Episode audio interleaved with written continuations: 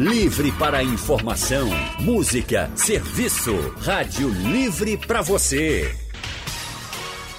O consultório do Rádio Livre. Faça a sua consulta pelo telefone 3421 3148. Na internet www.radiojornal.com.br. Consultório do Rádio Livre hoje vai esclarecer os mitos e verdades sobre o câncer de próstata e por isso convidamos dois médicos urologistas. Um deles é o Dr. Dimas Antunes. Dr. Dimas é membro da Associação Americana de Urologia e do Departamento de Andrologia da Sociedade Brasileira de Urologia. Ele atua em clínica particular e também no Hospital dos Servidores do Estado de Pernambuco. Doutor Dimas, muito boa tarde. Seja bem-vindo aqui ao consultório do Rádio Livre. Boa tarde, Anne. Boa tarde a todos os ouvintes da Rádio Jornal. Mais uma vez, um prazer estar aqui com todo mundo discutindo um assunto tão importante para todos os homens e também suas parceiras, né? Conhecer verdade. um pouquinho sobre a saúde do homem. É verdade. Muito obrigada, viu, doutor Dimas? Nosso outro convidado é o médico urologista doutor Felipe de Burke. Doutor Felipe é mestre e doutor em urologia e também trabalha no Hospital Getúlio Vargas. Doutor Felipe, muito obrigada por estar aqui com a gente no consultório do Rádio Livre. É. Boa tarde para o senhor. Boa tarde, Anne. Boa tarde aos ouvintes da Rádio Jornal. É um prazer estar com vocês novamente. Tentar informar a população é fundamental para a gente melhorar é, o conhecimento de todos. Olha, como eu sei que esse é um tema que chama muita atenção dos nossos ouvintes, já vou abrir agora o telefone para vocês poderem perguntar aqui, participar do consultório. Então, se você tiver alguma dúvida, quiser já se consultar com o doutor Felipe, com o doutor Dimas, é só ligar aqui para a Rádio Jornal o número é o 3421 3148, o número para você ligar. Se você quiser mandar pergunta aqui pelo painel interativo, também pode. Eu estou de olho aqui no painel, é só entrar no site da Rádio Jornal ou no aplicativo da Rádio Jornal, que você vai ver lá o painel interativo, é só escrever a sua mensagem. Ainda tem o nosso WhatsApp, se você preferir, você pode escrever a mensagem ou gravar um áudio e mandar aqui para a gente, que a gente passa a pergunta para o doutor Felipe e também para o doutor Dimas. Doutor Felipe, falando de mitos e verdades sobre os cuidados com a próstata e também sobre o câncer de próstata.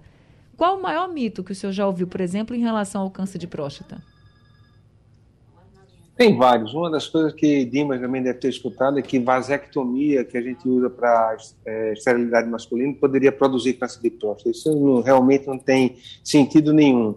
Vasectomia é uma cirurgia segura, é uma cirurgia feita no mundo há muitos anos e não tem nenhum aumento ou diminuição no número de casos de câncer de próstata. Câncer de próstata é muito frequente e, por isso que a gente sempre faz campanha anual a respeito disso daí, porque se a gente acha ele precocemente, a gente tem realmente uma boa chance de tratar e trazer esse homem de volta à vida normal dele, Anne. Então, gente, vasectomia não tem relação com o câncer de próstata, tá? Isso é um mito. Agora, doutor Dimas, câncer de próstata é só uma doença do homem idoso? É, a próstata, né, essa glândula que todo homem tem, né, para ter para ter próstata basta ser homem, né? É, ela é uma doença, ela é um órgão que ela pode ser alvo de doenças diferentes. Num paciente mais jovem, principalmente abaixo dos 40 anos, a doença mais comum desse órgão é prostatite crônica, que é um processo inflamatório crônico, eventualmente pode dar dor na região perineal, que é a parte é, é, entre o ânus e o reto, dor pós-ejaculatória, etc. A, acima dessa faixa etária, a doença mais comum desse órgão é a hiperplasia prostática benigna, que é uma doença benigna, como o próprio nome está falando, muito comum, extremamente comum, está entre as doenças mais comuns de um homem com 60 anos, assim como catarata, hipertensão, etc. Você tem doenças muito comuns com a idade, e uma delas é a hiperplasia prostática benigna. E em segundo lugar, nessa faixa etária, está o câncer de próstata. Em terceiro lugar, a prostatite. Então, por que, é que eu falei isso?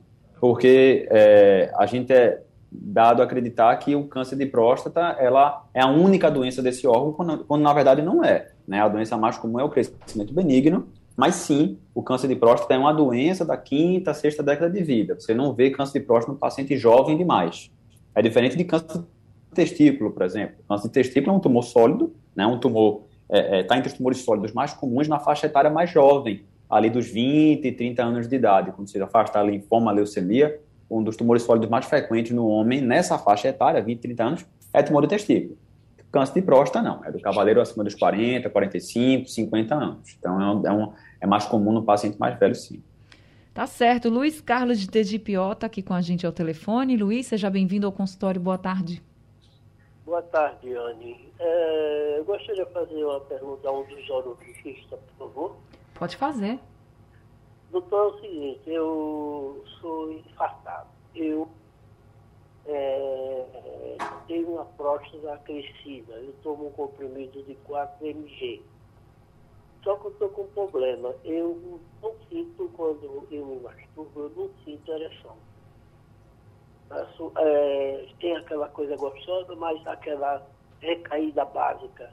E sinto que sai da urina.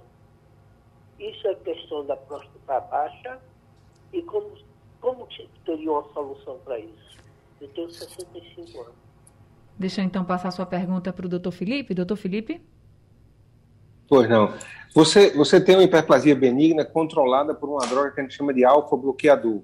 Ela tem um efeito colateral de produzir uma ejaculação retrógrada. Você, quando tem o prazer, o orgasmo, o líquido não sai pela uretra, mas vai para dentro da bexiga. E isso faz com que você depois elimine esse líquido quando vai urinar. A volta da ejaculação vai depender da suspensão do uso da medicação. Porém, se você suspender o uso da medicação, você piora da forma de urinar.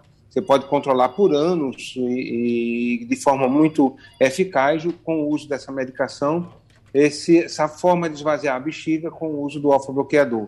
Esse efeito colateral é muito comum nos alfa-bloqueadores. O seu uso de 4mg provavelmente é doxazosina, é um pouco menor do que os ultraseletivos, como a tanzolosina, mas é um efeito colateral da droga que você usa. É, a suspensão do uso da medicação pode fazer você voltar a ejacular. Não recomendo que você suspenda a medicação, porque você melhora o padrão, a forma de esvaziar a bexiga de urinar durante o uso da medicação.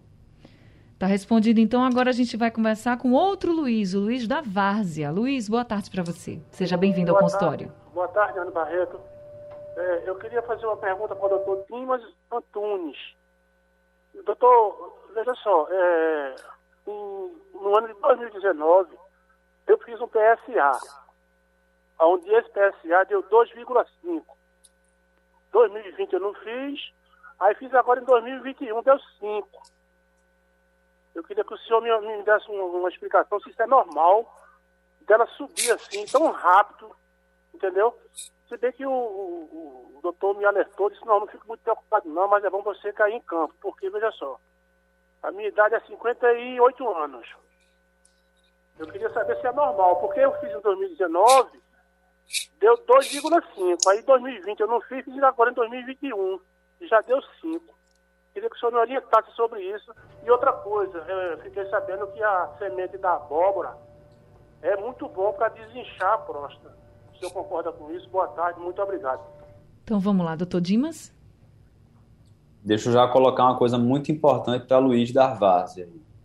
Veja, Luiz, sendo muito direto com você, esse, essa elevação do PSA não é normal, tá certo? Então, assim, é, o exame de sangue PSA, ele é um exame específico para esse órgão, não é específico da doença câncer, não é específico da doença crescimento benigno, não é específico da prostatite. Mas ele é um exame que a gente usa para o rastreio, né? A gente faz o rastreio de câncer de próstata através do toque e através do PSA. E dentro de uma população geral, que a gente vai fazer toque PSA a partir dos 50 anos para todo mundo, vai, a gente vai rastrear quem é que vai para a biópsia, né? Quem vai a biópsia que vai dizer quem tem e quem não tem câncer. Quando a gente, o exame de sangue sozinho, ele pode falhar, tá? Mas ele dá dados bem razoáveis para a gente começar a rastrear essa população. Então, o valor absoluto do exame ele é importante, mas tão ou mais importante do que isso é o que você colocou. Olha, eu fiz um PSA em 2019, há dois anos atrás, deu 2,5 e agora deu 5. Então, a primeira orientação é repetir esse exame, tá? Pode ser que esse exame esteja falsamente alterado, tá? Mas só para você ter uma ideia do que a gente considera como normalidade, a gente considera que essa elevação do PSA, essa cinética, essa velocidade de crescimento, ela não deve ultrapassar 0,75 ao ano ou 0,5 por semestre. Veja, calculando você, você de 2,5 para 5, você subiu 2,5 pontos e meio em dois anos. Né? Não tenho como dizer que isso é normal. Então, a primeira coisa é realmente repetir o exame, não fique estressado, vai lá, colhe o exame, marca uma consulta com o urologista, porque você vai precisar ser examinado. Já uma dica que eu lhe dou é o seguinte: já chega com os dois PSA, o PSA novo na mão. Porque ele, a primeira coisa que o urologista vai fazer, se você chegasse para mim em consulta hoje, ele falar, calma, vamos repetir o exame. Repete o exame, faz o toque, etc. E vamos ver se tem uma coisa alterada de verdade. Às vezes foi um erro laboratorial, tá certo? Uma coleta mal feita, por exemplo, foi fazer andar de bicicleta, andar de moto, teve uma relação, masturbação antes de colher o exame, tinha uma infecção urinária, ou até mesmo fez algum um exame que passou pelo canal da urina, passou uma sonda, isso pode alterar o resultado do exame, tá certo? Então, primeiro é repetir o exame, tá? Mas eu recomendo, sim, que você é, retorne em consulta, repete o PSA e, e volta em consulta com o urologista. Uma boa pedida é, é pedir o PSA total e livre, que isso também a gente faz alguns cálculos na hora para ajudar nesse rastreio. Então, doutor, quer dizer que o PSA, ele não vai, por exemplo, diagnosticar se a pessoa tem o câncer de próstata, né? Que muita gente não, pensa não, assim, ele vai o exame dizer e que alterado, você não, tem, né? pode ter algum problema nessa próstata. Essa próstata tem alguma coisa que precisa ser investigada, avaliada. Se o PSA está subindo, como no caso de Luiz, da Várzea, ele precisa ser avaliado, ser investigado. O que é que a gente dispõe de investigação? Isso que Dimas colocou. Uma das coisas é a relação do PSA livre total, os exames de imagem e principalmente o toque retal. Se existe alguma área endurecida na próstata, alguma área nodular, a gente vai partir para uma biópsia ou não, mas é, existe alguma coisa nessa próstata que precisa ser avaliada. A gente tem que chegar mais junto desse doente e não deixar esse doente é, dormir no ponto, ou deixar o bonde passar. Essa seria a ideia, Anne. Certo, já, doutor. já aproveitando o embalo aí, desculpa interromper, ele comentou sobre a semente de abóbora. Isso. Então, uma, eu, quero, eu quero dar uma, uma, um, um recado muito importante para a população geral. Um, a gente é muito dado a, a acreditar em coisas que não têm muito, muita chancela científica, porque às vezes está ali do lado, é um chá disso, é uma semente disso, é uma semente daquilo. A, a, a, orientação que eu quero dar é o seguinte: não deixe de ter um acompanhamento médico regular, de uma forma muito mais clara e objetiva, porque você tem acesso a uma outra terapia que não tenha tanta chancela científica. Então, pode ser que a semente de abóbora, é, assim, eu estou sendo muito muito aberto em dizer isso, né? E quando a gente fala de nutracêuticos ou fitoterapia, eventualmente pode ser que uma coisa ou outra possa agir como um coadjuvante na, no exame de sangue, mas é, a gente se, gostaria de muito dizer o contrário, mas a gente não existe nenhuma hoje, nenhuma substância para a gente fazer uma profilaxia primária. Não existe nenhum remédio não existe nenhuma semente de X, Y ou Z que lhe previna câncer de próstata, sendo de uma forma muito categórica em dizer isso, né? É óbvio que existe sempre, a, a gente sempre gostaria de ter esperança, e tem que ter mesmo, tem que ser estudado, mas a gente não tem chancela científica em estudos bem desenhados, bem claros e objetivos.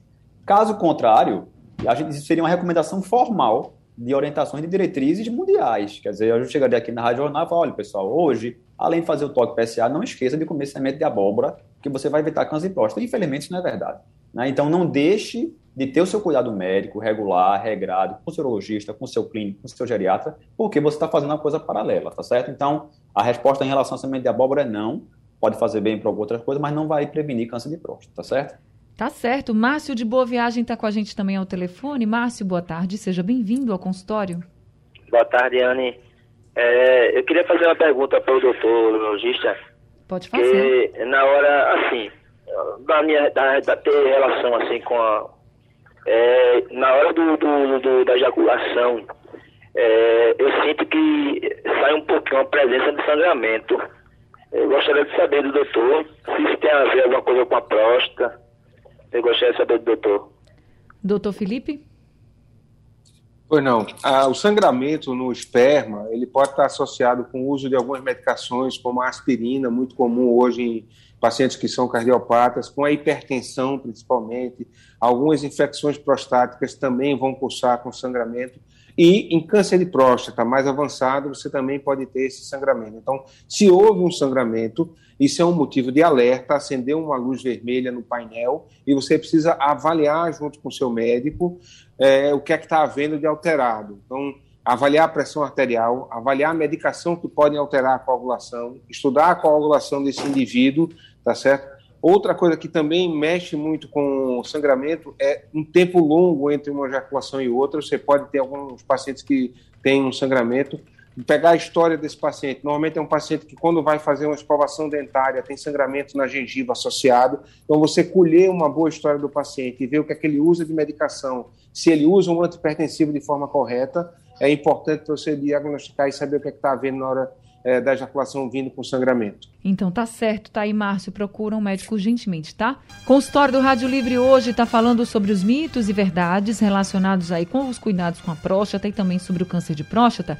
E nós estamos conversando com os médicos urologistas, Dr. Dimas Antunes e também Dr. Felipe de Burque. Doutor Dimas, é verdade que uma, um homem né, com uma vitamina D em níveis adequados tem menos chances de ter o câncer de próstata? Ou isso é um mito? É, a vitamina D ele funcionou como um grande antioxidante, assim como vitamina A, vitamina C, vitamina E. Né? Então, os radicais livres de oxigênio, é, eles tendem a, a, os antioxidantes, né? Eles costumam ser fatores de proteção para as doenças, as neoplasias, de maneira geral, né? Existiam poucos artigos que falam um pouquinho sobre isso e relacionaram pacientes com nível mais alto de vitamina D, dentro de um valor da faixa da normalidade, com menor prevalência dessa doença. É, isso é meia verdade, na verdade, né? Então, assim, isso acaba sendo um, uma, ainda mais em cima da tônica de saúde de um homem de maneira geral, mas uma coisa que é mais importante do que isso é que os pacientes que têm doença óssea prévia a um diagnóstico de câncer de próstata, e a, e a vitamina D participa né, do metabolismo ósseo, eles parecem ter uma melhor resposta ao tratamento. Né? Então, aqueles pacientes que tinham uma doença, que não tinham doença óssea prévia, osteoporose e osteopenia, e que tiveram que enfrentar um câncer de próstata, esses pacientes tiveram uma resposta melhor. Até porque do, dentro do tratamento do câncer de próstata, alguns pacientes podem ter o que se chama de bloqueio androgênico, podem requerer uma, um bloqueio da testosterona para em fases mais avançadas da doença. E esse bloqueio da testosterona pode culminar com a queda dos níveis da, da, do metabolismo ósseo, né, dando osteoporose e osteopenia. Então, você induz uma andropausa no homem quando você precisa tratar algumas fases mais avançadas do câncer de próstata. Então, a resposta maior é em relação à resistência, né, a, a a performance para tratamento do que uma prevenção primária também. Tá certo. Sebastião de Campo Grande está com a gente ao telefone. Sebastião, seja muito bem-vindo ao consultório. Boa tarde. Boa tarde. Alô? Oi, seu Sebastião, pode falar. Aqui é seu Sebastião, aqui de Campo Grande, tudo bem? Tudo bem, seu Sebastião. Seu Sebastião é que tem 85 anos, é, urinando assim direto, meia, meia hora os pés muito inchados, assim, avermelhado, meio acinzentado, toma remédio, hidroclorotiazida, tudo, mas não desincha os pés. Sim. E foi para o médico lá no SACEP e disse, mesmo com 85 anos, a próstata estava boa, mas eu acho que não está não. O senhor acha que não está por causa de, dessa questão de o senhor ir muito ao banheiro, é isso? É, de meia, meia hora. Então, deixa eu passar aqui o seu caso para o doutor Felipe. Doutor Felipe, o senhor pode ajudar, seu Sebastião? Posso sim. O Sebastião pode ter uma próstata normal e ter uma alteração da função da bexiga ou ter alguma outra doença crônica associada. A diabetes mal controlada vai fazer ele ter uma micção desse tipo que ele diz de meia e meia hora, porque os níveis altos de glicose podem irritar a, a mucosa da bexiga e as terminações nervosas também, né, alterando o controle dessa bexiga. Então, ele pode estar urinando por transbordamento, como a gente fala, porque ele não está conseguindo esvaziar a bexiga, ou ele tem uma contração não inibida da bexiga causada por alguma alteração metabólica. É importante ele procurar a origem dessa forma de urinar, um clínico avaliando como é que está essas taxas dele pode ajudar ele bastante. E outra coisa que pode fazer ele estar tá urinando desse jeito também são algumas alterações neurológicas, algumas alterações de informação. Imagine a bexiga como uma caixa d'água e o relé da válvula de é, retenção dessa caixa d'água está com uma alteração de controle porque enferrujou e estragou com um mau uso ao longo dos anos. Então é importante ele avaliar como um todo e não só a próstata. A próstata pode estar normal, completamente normal, aos 85 anos de idade, e ele ter alguma outra alteração da função da bexiga, seu Sebastião. Tá certo. Anny? Agora é o Manuel do Arruda que está com a gente aqui ao telefone. Seu Manuel, seja bem-vindo ao consultório. Boa tarde. Boa tarde. Não, porque dois anos atrás eu fiz um exame de próstata. Estava com o doutor meu, que era português, aí fiz exame tudinho. Eu disse, olha, a gente vai ter que fazer uma raspagem. Foi em 1919, a gente vai ter que fazer uma raspagem. Eu disse, tá certo. Aí eu peguei, estava tudo pronto para fazer, eu não fui. Aí quando foi agora, eu voltei, pra, fiz todos os exames, de tudo.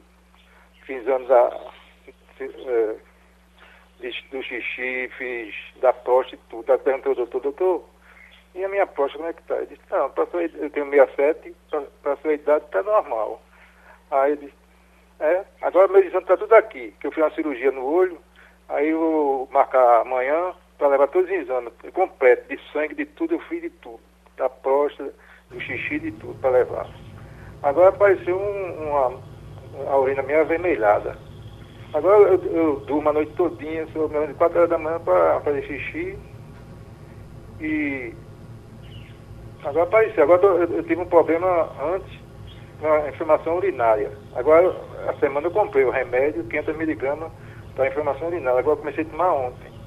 Certo. Aí, para ver. Porque ele falou que a próstata boa, mas eu estou com todos os exames para levar. Entendi. Então, o senhor quer saber se pode estar relacionado à próstata, essa urina, é. urina mais avermelhada ou, se, é, ou a essa infecção urinária, né? É. Então, deixa eu passar para o doutor Dimas, aqui para o doutor Dimas lhe ajudar. Doutor Dimas. Pronto. Pelo que eu entendi, ele já devia ter tido, na época, um diagnóstico de hiperplasia prostática benigna, né? A hiperplasia prostática esse crescimento benigno da próstata, ele cursa com aumento do volume da glândula, ele comprime o canal da uretra, e aí o paciente começa a não urinar bem, acordar várias vezes à noite para urinar, o jato partido, sensação de esvaziamento incompleto, etc. O tratamento inicial, na maioria dos casos, é um tratamento medicamentoso, existem pelo menos cinco tipos diferentes de remédios para tratar isso.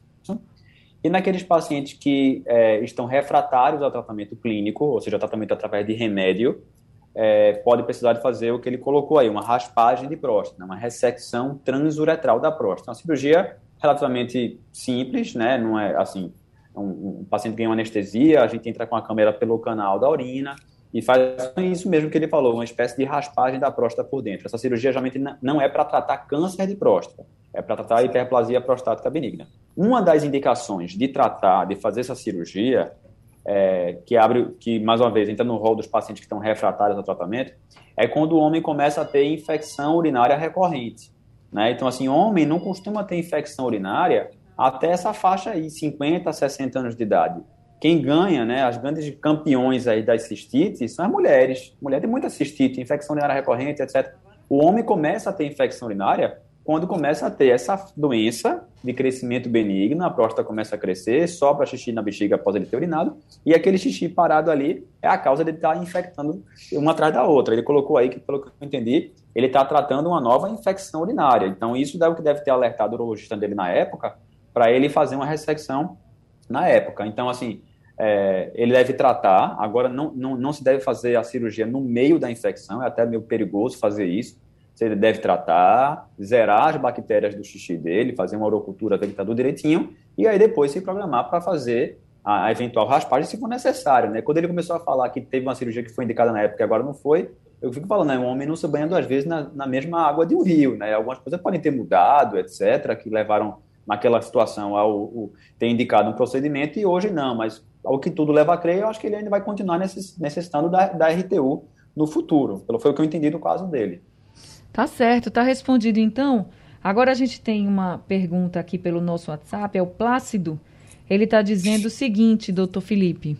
Ele disse que o bisavô, o avô e o pai tiveram câncer de próstata. Inclusive, o pai dele faleceu decorrente do câncer. Aí ele diz: Tenho 34 anos e gostaria de saber a partir de qual idade é aconselhado fazer o exame de rastreio doutor Felipe? Eu recomendo que nessa família que tem uma quantidade maior de câncer de próstata presente, ele comece a avaliar a partir dos 40 anos. O paciente mais novo que eu diagnostiquei e tratei tinha 38 anos e pertencia a uma família como a dele.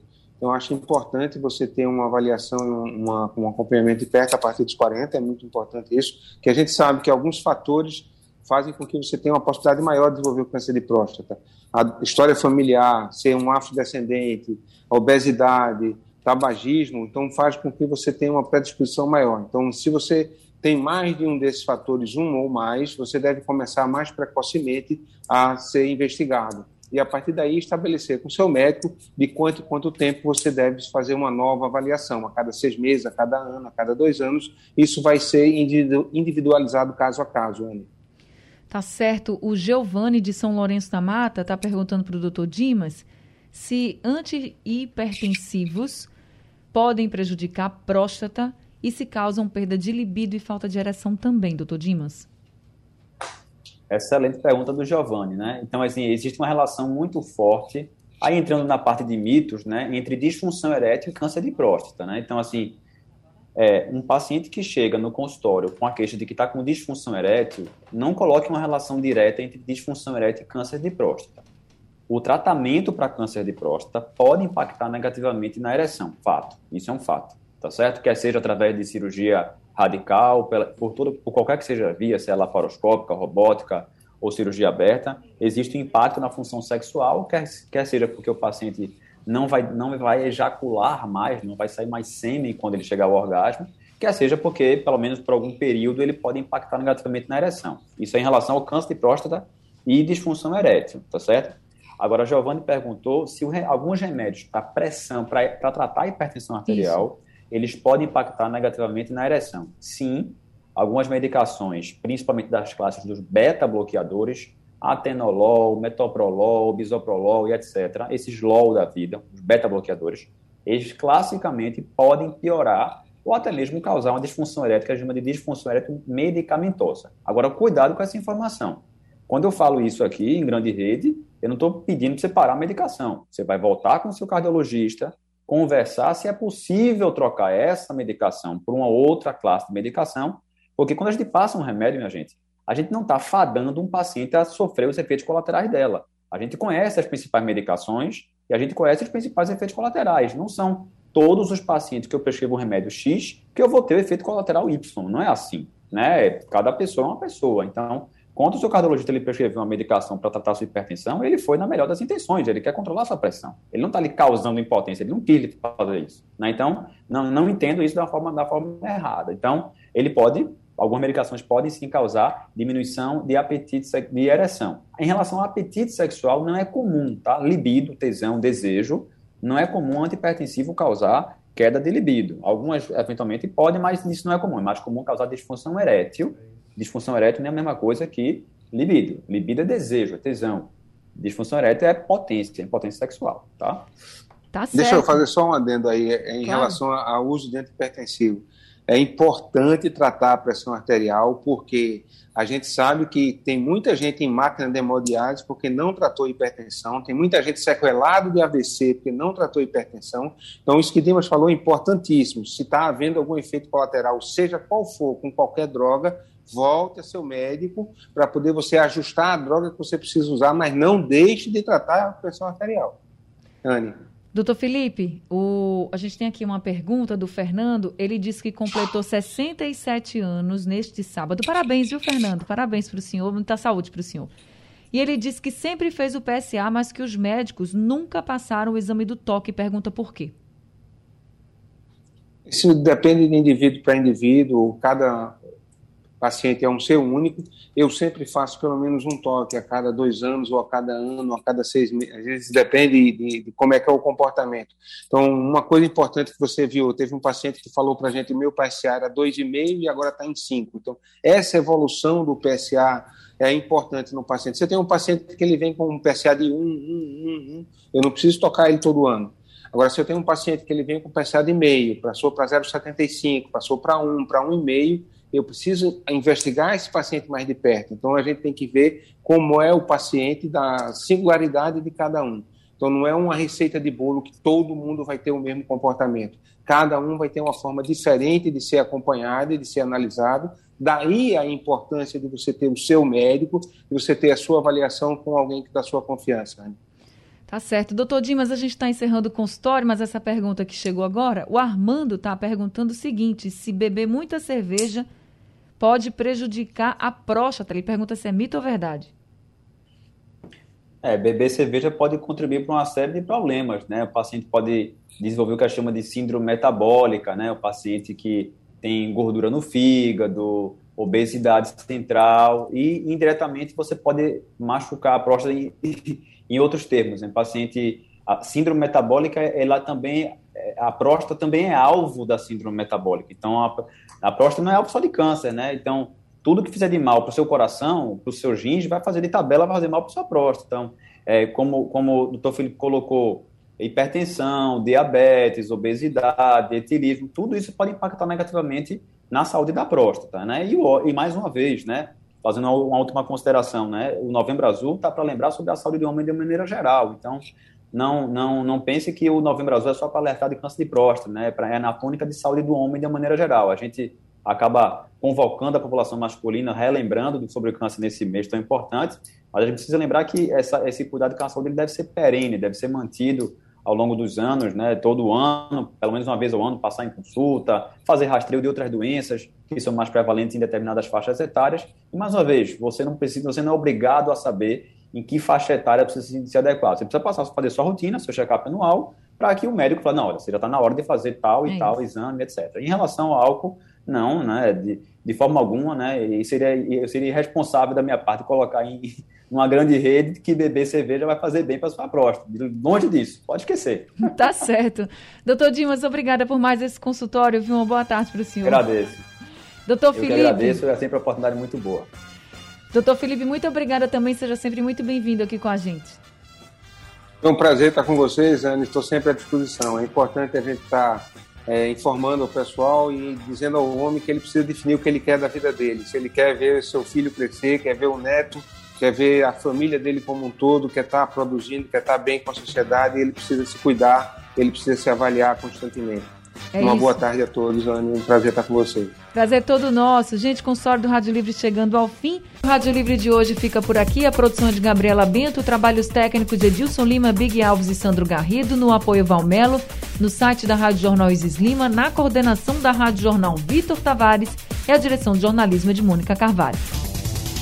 Sugestão ou comentário sobre o programa que você acaba de ouvir, envie para o nosso WhatsApp 99147 8520.